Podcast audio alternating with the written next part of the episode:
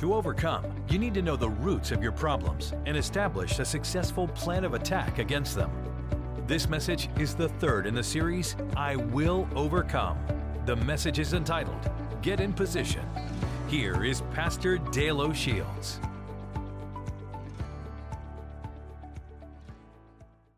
We're involved in this series entitled I Will Overcome. And as I said a moment ago, I want to talk to you tonight about getting into the right spiritual position so that you can be an overcomer.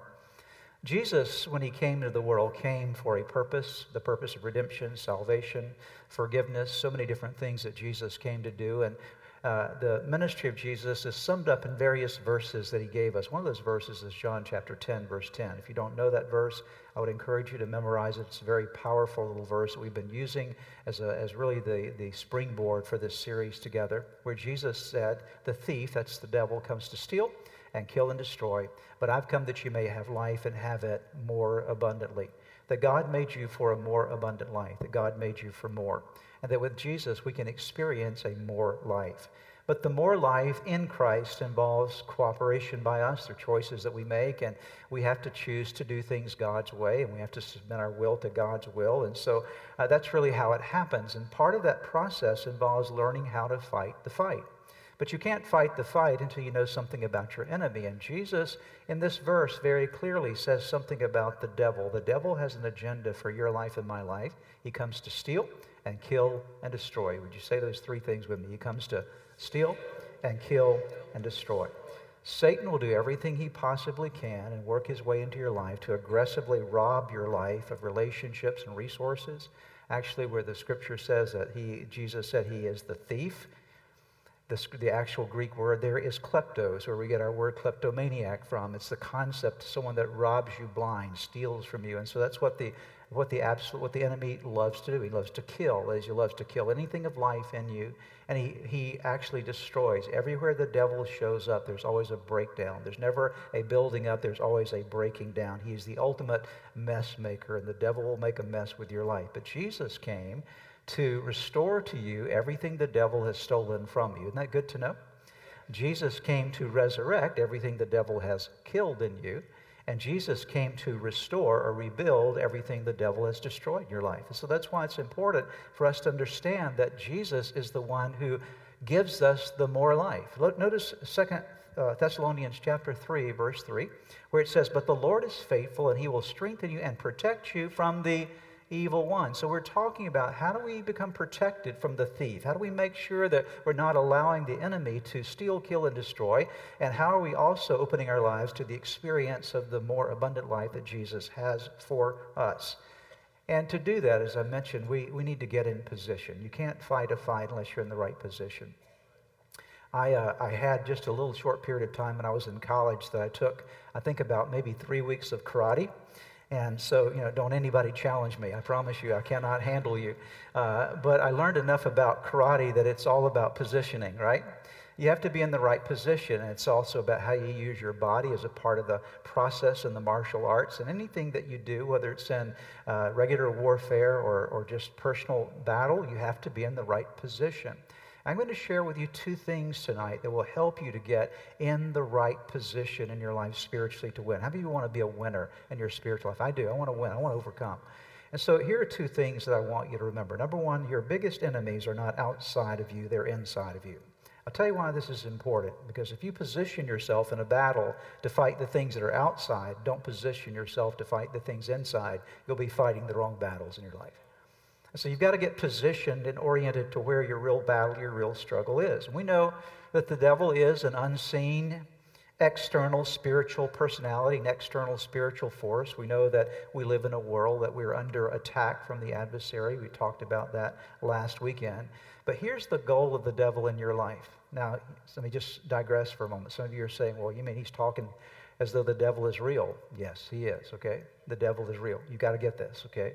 The devil is a real evil personality that has real evil demonic spirits that would try to invade your life. I say that not to make you afraid, but I say that to make you aware so that you'll be prepared for the fight. And here's what the devil wants to do. The devil, although is an external spiritual force that we can't see, his goal is to find access points into our life to get on the inside of us, okay?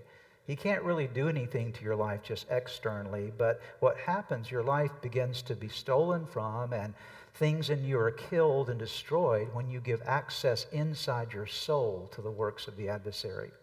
I'm not talking about becoming demon possessed or having demons living in you, but I'm talking about just cooperating with the works of darkness in such a way that he lodges, as we talked about last week, something called strongholds in your life. In Ephesians chapter 4, verses 26 and 27, we have an illustration of this uh, that I want you to see. It's one of the places in the Bible that we see how the devil wants to get inside of you and me and build places of uh, fortresses in our life uh, where he can control certain aspects of our life. Listen to these, these words. In your anger, do not sin. Do not let the sun go down while you are still angry. And do not give the devil, what's the phrase there? Notice that. Do not give the devil a foothold. Very important phrase. So it's, let me just backtrack for a minute and look at this. It says, In your anger, don't sin. Don't let the sun go down while you're angry, because what's going to happen if you do, if you're giving place to anger in your life and not resolving it, you actually open up a door in your life where the adversary, Satan, can come in and establish, again, what was the phrase that Paul used there? A foothold. Now, the Greek term for foothold literally means this it means giving, giving a space or a place or a room to. That's really the, that's the very straightforward from the, lex, from the Greek lexicon, is exactly what the word means. It means to give a spot, a space, a place, or a room to. So, Paul says that if we're not careful in the way that we handle our anger, and by the way, other things in life, we can actually give a spot, a space, a place, a room to the devil. Now, think about that just for a moment. Can you imagine giving the devil a room in your house? Can you imagine? Just think about this with me for a moment. Just let's just take it to the practical expression of where we live, and let's just say that we take one of our bedrooms or one of the rooms in our house, we dedicate that to the, to the devil. You would never do that, would you? Hopefully, you would never do something like that. But that being said, that we would never do that in the natural physical realm, how many times, however, do we do things in our life where we actually open up a space in our life to the adversary and he gets a stronghold? As I defined for you last week, a stronghold is a place in your life where the enemy has a strong hold. And so it limits you from being everything that God wants you to be. It is stealing from you, it is killing you in certain ways, it is creating death instead of life, and it is bringing destruction. How many marriages are being infiltrated because the devil has a place in a marriage? How many friendships are being devastated because the devil has a place in a friendship? How many dimensions of life is, is there some, some aspect of devastation going on because we've actually, actually given, either in a knowing way or most often in an unknowing way, unbeknownst to us, way that we've given a room, a place, a space to the devil's spot him. Now, again, I'm not talking about that we've become demon possessed. That's not what we're speaking of. If you're a believer, you can't be, you can't be possessed with Jesus and the devil at the same time, okay? But you can have footholds of the adversary in your life that jerk you around and play with you and control you in certain ways. And you cannot become an overcomer until you begin to address some of these things. That's what Hebrews chapter 12, verse 1 says. We talked about it a little bit last week. Therefore, since we're surrounded by such a great cloud of witnesses, it's re- referring there back to chapter 11 of Hebrews and all this great uh, hall of faith, great men and women of faith that are the witnesses of how God worked in their lives. Therefore, since we're surrounded by such a great cloud of witnesses, let us read the rest with me. Let us throw off everything that hinders and the sin that so easily entangles, and let us run with perseverance the race marked out for us. Notice it says there, throw off everything that hinders. One translation says, throw off every weight and the sin that so easily entangles us. So there's some throwing off, there's some evicting that we need to do in our lives, right? If you had somebody living in your house that was stealing from you, if you had somebody living in your house that was killing your initiative, killing your vision, killing the dimension of what you wanted to accomplish with your family, with your life, and destroying your life, how long would you let them live in your house? Hopefully, if you're wise, there would be a moment when you say, Hey, buddy, you're out of here. We're not going to give you this place any longer. We're going to evict you. Your lease is up. Amen? And so there has to come a time in each of our lives spiritually that we recognize that there's some battles inside of us, again, not outside, just things we've allowed to come inside of our lives, that we need to now serve notice on that stronghold, serve notice on that place in our lives to say, you know what, it is time for you to go. We are evicting you from our lives. So tonight I want to empower you as spiritual evictors. I want to deputize you tonight in the way that you will say, I am going to make a choice to evict some things from my life. Now let's talk about what these things are internally. Jesus talked about this as well. Mark chapter 7, notice verses 20 through 23. And then he added, Jesus spoke these words It is, it is what comes from inside that defiles you. Where does it come from? What's, does def, where's defilement come? Inside. Now notice this. For from, what's the next word there? Within. So where's your biggest battle? It's not out there, it's in here. For from within, out of a person's heart, come evil thoughts, sexual immorality, theft, murder, adultery, greed, wickedness, deceit, lustful desires, envy, slander, pride, and foolishness. All these vile things come from within they are what defile you. So, what Jesus was saying is that before we actually engage in any of these actions, we let something get in our heart that, per, that results in the production of the action, okay?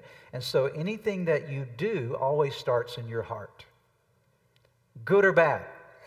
The Bible says in Proverbs uh, 4, verse 23 guard your heart with all diligence, for out of it will flow all the issues of your life. And so anything that comes out of your life starts where? In your heart. And oftentimes that is the result either of your own sinful nature or of you allowing a stronghold or a, an influence of darkness to find avenue inside of you that creates this foothold. So I want to just take a moment and talk about some of the the common uh, strongholds, some of the common footholds that I've observed in people over the years that hold them back, ways that the devil gets in, get it, will get into your life and start setting up camp and begin to steal, kill, and destroy you. Let me give you 10 of them. Number one is through fear. All of us have a certain amount of fear, but some of us have become prey to fear in such a way that it dominates our life. And so fear grabs hold of us, and so we, we our life is limited by fear. And fear, de- Satan traffics in fear. I don't have time to walk you all through these different, uh, there are 10 of them, so I certainly don't have time tonight to talk to you about all 10 of these. And this is just sort of a, a smorgasbord of some, of some examples of these. But fear never even entered the human race until Adam and Eve sinned against God. You go to Genesis chapter 3, and it was the time that they sinned against God. Then they, they, they both realized they were naked and they were afraid, okay? So the fear came as a result of their sin. And so Satan traffics in fear. And there's some of us that we're so bound up with fear that we can't be everything that God wants us to be. And I want you to know tonight that Jesus wants to evict fear from your life. Okay? If there's a little room in your heart called fear that the devil has there, there's an eviction notice that needs to be sent to that. The second one is insecurity. I've known so many people over the years that have struggled with this massive sense of emotional and psychological insecurity about their life. Sometimes it's attached to failures in their life, sometimes it's attached to uh, to things they've done wrong. They've made a mess of their life in certain ways, or they look back on things that they regret, or maybe it was the environment that they grew up in. But there's this little thing inside of them that always makes them feel a little worthless, or sometimes a whole lot worthless. And it could be just by reason of something someone said to them, a parent. Could have been something a teacher said, could have been something that they heard from peers, but something lodged in them, and, the, and Satan used that as a moment in their life to get that little, that seed of insecurity in them. And now they live a debilitated life, not completely perhaps, but somewhat debilitated life that that insecurity is stealing, killing, and destroying them. I'm here to tell you tonight that it's time to evict insecurity from our life. Amen? Number three, the third one is stubbornness. You know, some of you are stubborn. And I know the ones that are because you just said, no, I'm not. Okay? The reality is, is that all of us are stubborn at times, aren't we? You hear that stubbornness is not of God? A stubborn spirit is a resistant spirit. A stubborn spirit is a spirit that fails to yield, that is not that is unyielding and unwilling to change, and, and, and actually a stubborn spirit is very difficult to manage. If you've ever been a manager and tried to manage someone who is stubborn, you know it's very difficult to manage anybody that's stubborn because they take no direction at all, and so they always have a better idea than you do, and so you're always it's always a battle, it's always a fight, and the devil loves to plant in us that resistance against God and resistance against authority and God's authority. And there's a stronghold that can form in your life that will keep you from your best life because your best life is always a submitted life. Amen? Okay? Your best life is always a submitted life to God and to His work and to His authority in your life. Number four is rejection. There's some people that are carrying a wound of rejection around in them. All of these could be a teaching in and of themselves. I just don't have time to, to go into all of them. Rejection happens in lots of different ways. It's when you're ostracized from a group, when people say, We don't want you around, when maybe uh, in, you're in a, an environment that you experience some level of abandonment in your life, but there was something that happened that said, You're just not worthy of being accepted. You're not, uh, that's the opposite, obviously, of, of rejection is acceptance. And so there's some of you that you are limited by your life because you're carrying a wounded spirit of rejection. The fifth one is hurt. And that goes very closely with rejection. Hurt and rejection. Hurt is a wound that happened inside of you that hasn't healed. We hear it all the time when we say, that person hurt my feelings, okay? When someone hurts your feelings, it is extremely important that you deal with it and handle it appropriately because our feelings do get hurt at times, do they not? Right? Anybody ever had your feelings hurt? Of course, yeah, we get our feelings hurt. But if we don't deal with it the right way, hurt can linger in you, and hurt will make a victim out of you. When you carry hurt around in you, you'll begin to expect to be hurt by everybody, okay? And you'll walk around with a chip on your shoulder just waiting for someone to knock it off and say, well, there it goes again. That's it. I always experience this in life. And the devil gets a little stronghold in you and he pulls you around by your hurts. You know, a lot of people, instead of being led by the Holy Spirit in life, they're being led by the hurts in their life, okay? Their hurts are just dragging them around. The sixth one is envy. Envy is a very subtle thing. Envy, we know, we talk about jealousy, jealousy and envy, very, very similar. They're sort of, if you will, uh, brothers, sisters. They're first cousins. They're very, very similar. Some uniquenesses to the words that are used in the, in the, in the scriptures. But the word envy is whenever you set yourself up in a, in, a, in a mode of comparison with somebody else. That you are looking at your life in comparison with somebody else's life. And the devil loves to do that to people. The devil loves to get you to look at somebody else and compare your life against their life because here's what happens. One of two things will always happen. You will e- either pity or pride. Anytime you're comparing yourself with someone else, you'll either say, Well, I, at least I'm not like them. I'm better than them. My life is better. And so there's the pride aspect or the pity aspect of look at them. It seems like their life always goes better than mine. And so this this competitiveness and comparison with other people. And some of us are being robbed in life because our joy is being drained because we're spending our energy looking at somebody else and what they have or don't have or what we have versus what they have. And before long, that envy has a foothold in us. And it's, again, stealing and killing and destroying us in some way. Number seven is idolatry. I included this because you may not, may not have thought of it being a stronghold, but it is a massive stronghold in people's lives. Idolatry, you might say, how can you be a Christian and be idolatrous? I'll tell you how you can be a Christian and be idolatrous. Anytime you put anything or any person above Christ in your life at any point in time, that thing or that person becomes an idol to you. And the devil will do everything he possibly can to get Jesus out of first place in your life. Okay? He'll do anything he can to supplement or to slip Jesus over to the side. And so we'll just don't take him as seriously. This is more important. And the shifting of priorities often in life actually is more than a shifting of priorities. The shifting of priorities from Jesus front and center can often and many times becomes actual idolatry in our lives. Number eight is anger. We live in a very angry culture, don't we? And anger is just is just seething in people. And anger happens because again, I think it's a lot of anger is caught from people are caught from the culture around us. I mean, if you watch enough television, you'll catch anger. Okay, it's like a cold. You'll catch it. Okay. If you spend time with enough angry people, you'll catch it. It's contagious because their anger will spill over onto you. If you think enough about your hurts and your disadvantages and things in life that you're not happy about, what will happen is you will feed anger in you. So the devil loves to get people stirred up on the inside with anger. Anger agitates people, and anger makes people do things that they would never do otherwise. It stirs them to very, not only violent action, but very foolish actions in their life. Number nine is bitterness. Bitterness. A lot of these are very tied together.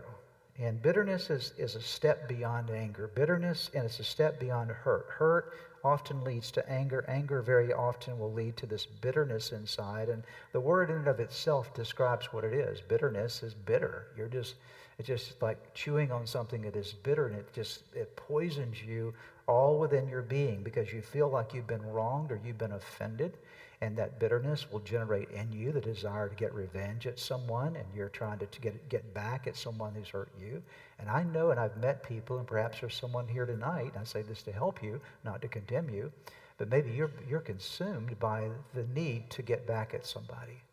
And when you and I are consumed by the need to get back at someone for what they've done to us, what that does is it sets you up for destruction in your life and the tenth one is resignation. Resignation is just giving up. That's all it is. And the devil will get, if he can't get you in the, any of these other ways, he will wear you out to the point that you just give up on following God and give up on serving God, and you just, uh, you just, you have no more energy or commitment to follow or serve Him. But what I want you to see, and the reason I laid these ten out, and there could pro- there are probably fifty or hundred of these that we could have talked about. But I want you to think about your life and what are the enemies inside of you right now? What are the enemies in your life? Remember, we talked last weekend about strongholds. What are the strongholds in your life right now that are holding you back, that are keeping you from, from experiencing everything that God has in store for you? And will you accept by faith tonight the fact that Jesus wants to help you evict these things from your life? Amen?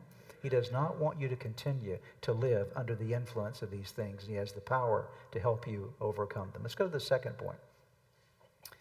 Identifying the sources of your strongholds is an important step in overcoming them. So, identifying sources of strongholds. Basic principle of overcoming you can't fight what you can't see, you can't fight what you can't identify. And I've learned over the years that you need to know something about the roots of these things in your life if you're going to if you're really going to overcome something, if you're going to overcome anger, you've got to understand well, why am I? Why do I get so angry? What's behind this? What, what's the root? Where did this get started? How do I think that leads me to this? And so you've got to get some insight to the roots. Jesus talked about laying the axe to the root of the trees, so that, the, so that tree, that bad fruit, can be eradicated from your life. And so you and I need to have some some understanding of what's at the root of things. Jesus was very clear about dealing with people's roots when he ministered to them during his earthly ministry. I'm going to give you a few examples of this in just a very short period of time. Matthew chapter 16, verses 22 and 23. This is a story of Peter. When Satan got a hold of Peter, notice what happens. Peter took him aside and began to re- rebuke him. Never, Lord, he said, this shall never happen to you. Jesus turned and said to Peter, Get behind me, Satan, you're a stumbling block to me. You do not have in mind the concerns of God, but merely human concerns. Here's what's going on here Jesus had spoken to his disciples about going to Jerusalem where he's going to be crucified, and Peter said, No, Lord, never going to let that happen to you. So, in that moment, Peter actually, the scripture says, rebuked Jesus and said, This is not going to happen to you. Can you imagine rebuking Jesus? And what's interesting about this story is just a few verses earlier, Peter had been praised by Jesus for his revelation about who Jesus was, the Christ, the Son of the living God, and he had, and that the that and, and Jesus has said, "Upon this rock I will build my church, and the gates of hell will not prevail against it." So, in a matter of moments, he went from a building block to a stumbling block. Okay, you know, it doesn't take long for you to go from a building block to a stumbling block. All it took was for one moment when he opened his heart to Satan. And so he, Jesus realized that Satan had gotten a root in him because of pride. Let's go to another story here. Mark chapter 5, verses 25 through 34. You'll recognize this story. A woman in the crowd had suffered for 12 years with, with constant bleeding. She had suffered a great deal from many doctors. Over the years, she had spent everything she had to pay them, but she had gotten no better. In fact, she had gotten worse. She had heard about Jesus, so she came up behind him through the crowd and touched his robe, for she thought to herself, if I can just touch his robe, I will be healed. Immediately, the bleeding stopped, and she could feel in her body that she had been healed of her terrible condition. Jesus realized at once that healing power had gone out from him, so he turned around in the crowd and asked, Who touched my robe? His disciples said to him, Look at this crowd pressing around you. How can you ask, Who touched me? But he kept on looking around to see who had done it. Then the frightened woman, trembling at the realization of what had happened to her, came and fell to, his, to her knees in front of him and told him what she had done. And he said to her, Read with me, Daughter, your faith has made you well. Go in peace. Your suffering is over. This is a great story. A lady who had been bleeding, hemorrhaging, hemorrhaging for 12 years nonstop. And she'd gone to every doctor possible. The Bible says she'd spent everything she had trying to get well. She desperately wanted to get well. No, no one could help her. So she's hopeless. But she hears about Jesus one day and she says, I've got to get to him because I believe that he can bring healing to me. And so she, because of her condition, this is important to note, she had been uh, pronounced unclean by the priest because if you were in that condition, you were considered to be unclean. And so she had a physical problem, but she'd already she had also been rejected spiritually, and she was also isolated socially because she was considered unclean. So she did not simply have a physical problem, she had a spiritual problem, and she also had a social problem. She had no friends in her life, okay? In addition, she had a financial problem. She'd spent everything she had trying to get well, right? I think that's a lot of problems. Would you agree? Okay, that's a lot of problems to have. And so that really explains why she comes up in the crowd that day and she crawls through the crowd because she didn't want anyone to know that she was there. She was not supposed to be in that crowd. She was considered unclean. And she knows if I can just get to Jesus and touch the edge of his garment, the little tassel was at the edge of his robe, I'll, be healed. And she, she, she makes her way there. She touches the garment. She's healed because she, she's exercising faith. Jesus realizes something happened. Who touched me? Now, the disciples, as bright as they were, okay, like, Okay, Jesus, they're like lots of people around. Everybody touched you. Okay, like, no, no, no. Jesus says, somebody touched me with faith. Somebody touched me in a different way just then. And so, who, who touched me? And there in that moment, the spotlight, if you could think of it as a theatrical presentation, the spotlight immediately comes down upon this lady who's now on her knees in the presence of Jesus, and she's experiencing the very thing she didn't want to experience. Why? Because she was not supposed to be in that crowd. She was unclean. She was considered unclean spiritually and socially, and she was financially in a mess. And so she didn't want, not want any attention drawn to her. But Jesus knew that the root of her issue went beyond her physical situation there that day. He wanted to bring restoration to some of her root issues in life. And so he brought deliverance to her, not, not only physically, but there that day he announced to everybody around, she's now clean, she's now accepted, she's now whole. Daughter, your faith has made you completely well. And she was put back together again and acknowledged in front of all of that crowd by Jesus and affirmed by him that she was well again. Now, why was that important? Because it's putting all of the pieces back together in your life. It's going for the root issue. See, Jesus, when he does something, he does it well. Are you with me? Okay. And that's why he wants to get to the root issues in your life. He doesn't want to just play around with the surface stuff. He wants to get to the root stuff because it's just like if you go to the doctor and you have cancer, you don't want them to like cutting off just an edge of the tumor, right? Well, I got the edge of it, I left the other part. No, if you go to the surgeon to have a tumor removed, you want to make sure, did you get the whole thing, right? While I'm under, just get the whole thing, doc, okay? Just deal with it all. Make sure that it's all dealt with. And so we've got to think of Jesus in those terms, not just coming along and sort of giving us a little band aid on things in our life, but we need to open our lives to Christ and say, look, there's some root issues in me that I need to overcome. I don't want these things to trouble me and steal and kill and destroy me for the rest of my life. Jesus, open me up and do the surgery that is necessary, get to the root issues in my life. Notice the next story. About a demon possessed man. Everybody still with me so far? Just about done, okay? Jesus demanded, What is your name? Legion, he replied, for he was filled with many demons. The demon kept begging Jesus not to send them into the bottomless pit. There happened to be a large herd of pigs feeding on the hillside nearby. The demons begged him to let them enter the pigs, so Jesus gave them permission. Then the demons came out of the man and entered the pigs, and the entire herd plunged down the steep hillside into the lake and drowned. He was a man that Jesus encountered on the other side of the Sea of Galilee as he'd gone across the, sea, the, the, the, the lake there, and this man comes running to him. He's demon possessed. Jesus rebukes the demon, and then, then Jesus said, What is your name? Say that phrase with me. What is your name? Why would Jesus ask this man, the demons, what is your name?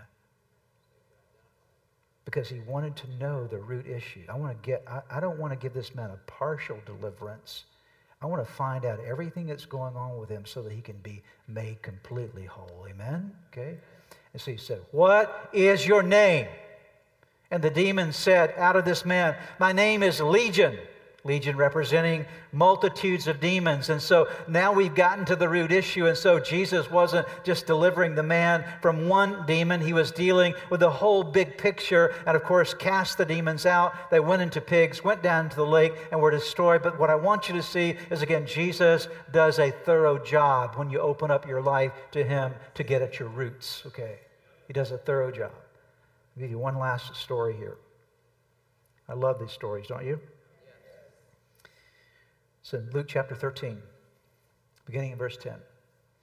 One Sabbath day, as Jesus was teaching in the synagogue, he saw a woman who'd been crippled by an evil spirit. She had been bent double for 18 years and was, able, was unable to stand up straight.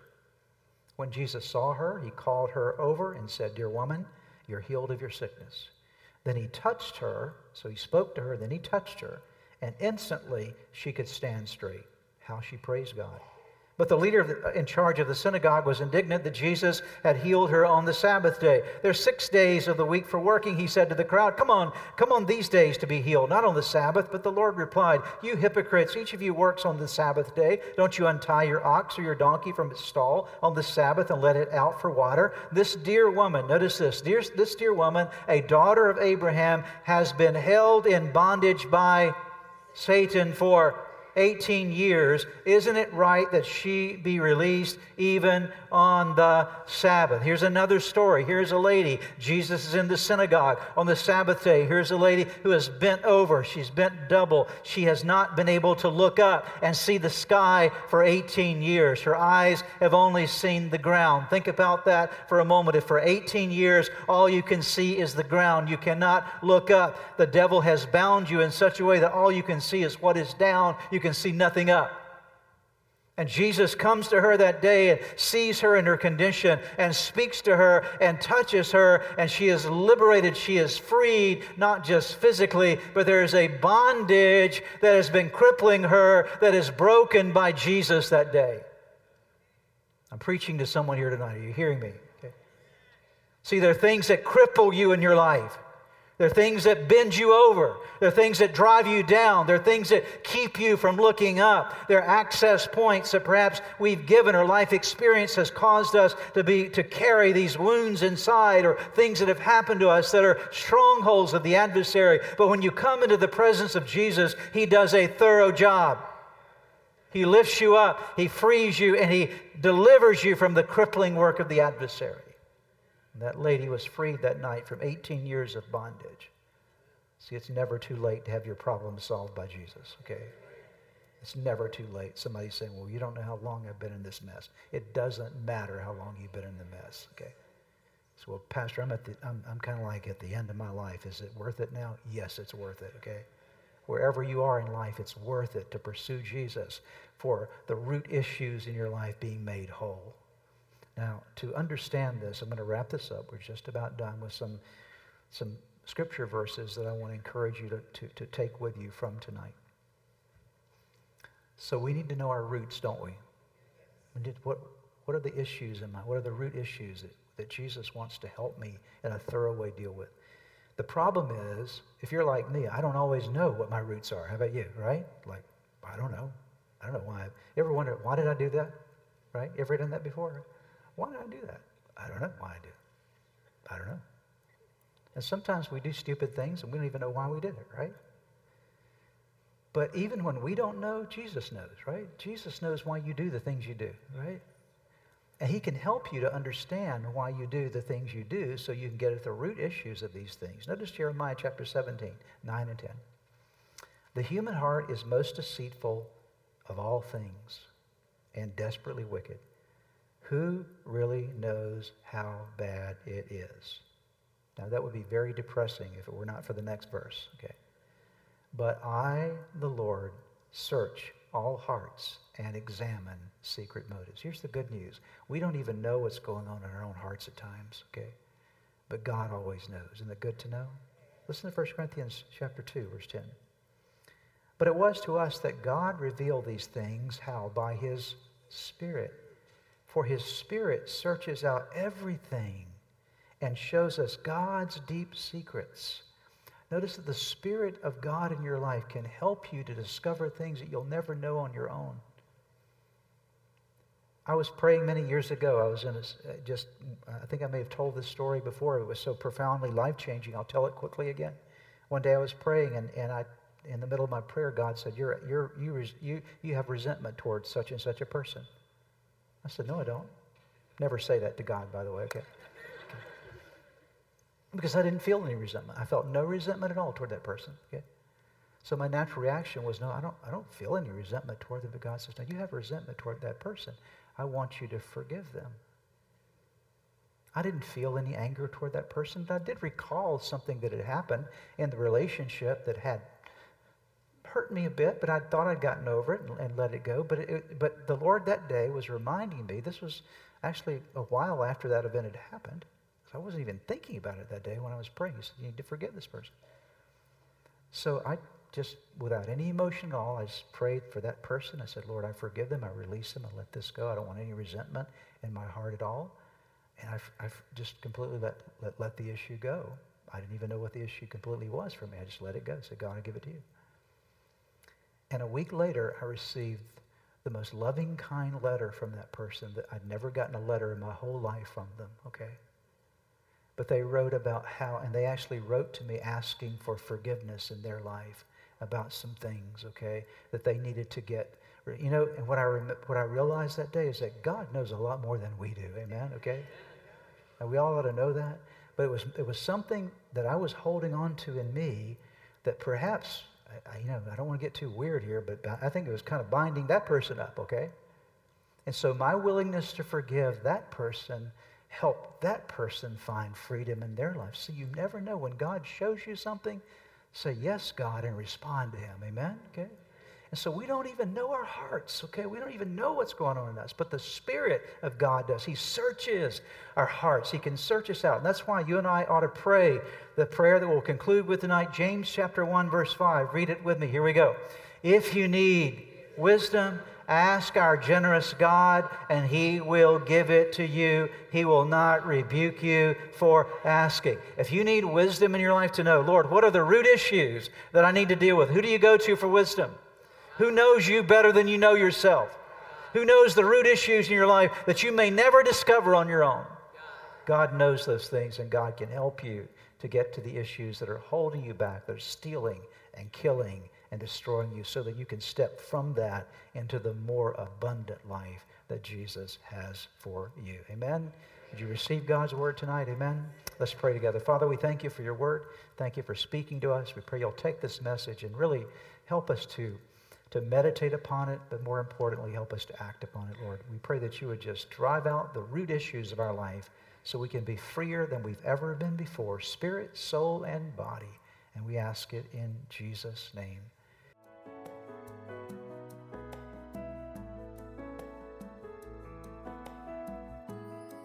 Thanks for joining us for today's message. I trust that you've heard something from God's Word that'll make a difference in your life now and forever.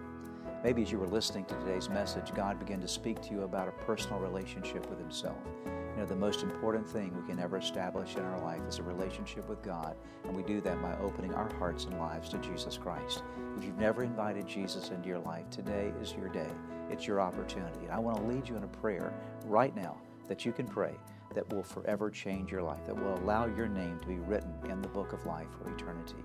All you need to do is simply pray this prayer with me and mean it in your heart. If you'll mean this prayer, God will hear you. The Bible says that whoever calls on the name of the Lord will be saved. So would you pray with me right now? Whisper these words to God or speak them out right where you are. Say, Jesus, just mention his name. Say, Jesus, I admit to you today that, that I am a sinner and I'm sorry, God, for everything I've done wrong. Jesus, I believe in you. I believe you are God's Son, the Savior, the Redeemer. I thank you that you died on the cross for me and that you rose again. I believe in you, Jesus. And then whisper this prayer say, Lord, today I invite you to come into my life, to forgive me of my sins, to give me a brand new start in you. I give my life to you today in Jesus' name. Lord, I thank you for those that prayed that prayer with me, and I ask that now they would continue to grow in you and serve you faithfully from this day forward. In Jesus' name. If you just prayed that prayer with me, friend, I want you to know that Jesus Christ heard you, that your name has been written in that wonderful book of life, and that now today you start a brand new life in Christ.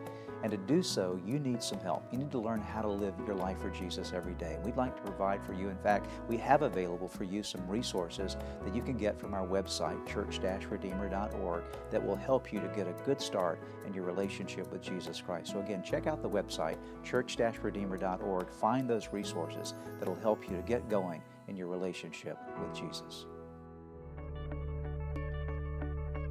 If you've prayed with the pastor today and made a decision to follow Jesus Christ, we have some resources for you on our website. Just go to www.church-redeemer.org slash new beginnings. We pray that this message was a blessing to you.